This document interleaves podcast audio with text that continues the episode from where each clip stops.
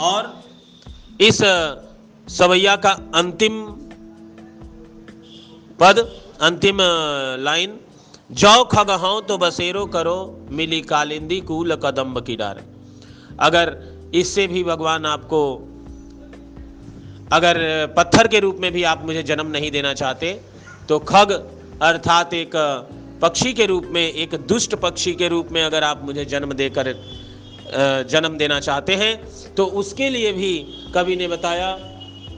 कि आप मुझे जमुना नदी के किनारे मिली, मिले कालिंदी कालिंदी यानी जमुना, कालिंदी कूल कूल मने किनारा, कदम्ब मने कदम का पेड़ और डारन मने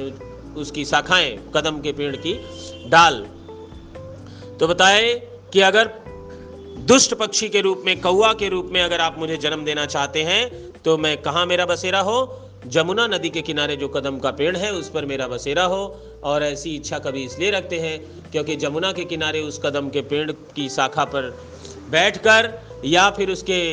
नीचे टेक लगाकर खड़े होकर श्री कृष्ण बांसुरी बजाते हैं और वहाँ गोपियों को अपनी ओर आकर्षित करने का प्रयास करते हैं। और अगर वो कभी जो है पक्षी बनकर उसी कदम की डाल पर, कदम के पेड़ पर अपना घोंसला पा जाएगा तो भगवान कृष्ण के सानिध्य में आ जाएगा, ऐसी ही कवि की इच्छा है। अगली इच्छा को जानने के लिए अगले ऑडियो का इंतज़ार करें और शॉर्ट में सब कुछ जल्दी समझने की कोशिश करें। यह ऑनलाइन क्लास है, कोई दिक्कत हो तो अभी मैं ग्रुप खोलूँगा, आप मुझसे पूछ सकते हैं।